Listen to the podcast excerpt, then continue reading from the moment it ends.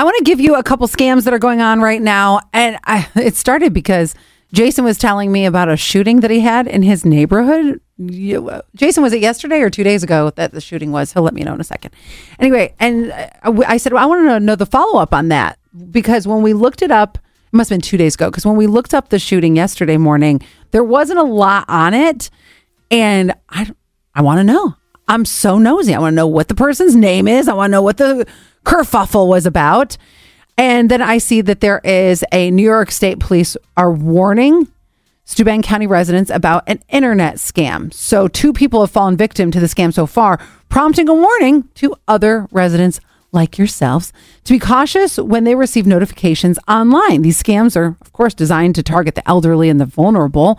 Police say that the victims were contacted via computer pop ups that said their bank accounts had been accessed and they needed to contact the number on the screen to protect their assets. Oh, you you know what's coming. Residents that are contacted by one of these suspicious pop-ups, don't respond, don't send money to anyone, don't give anyone your information. Ha, ha, call the call the bank directly. Here's another one. I see I have two scams for you. This is the time of the year, right? Uh, there has now been an online scam oper- operation that has happened where a San Francisco man was contacted via WhatsApp. If you use that app, by a woman who claimed to be an acquaintance from a former job. Oh, remember me? Yeah, I do.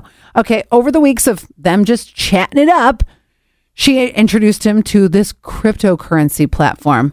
Dun, dun, dun. You know what's coming. And she said, You can become a millionaire. Of course, I want to become a millionaire. He started transferring money right to her. Oh yeah, racked up tons of profits. He saw he he saw his money flying up. You guessed it. The platform disappeared. And guess what?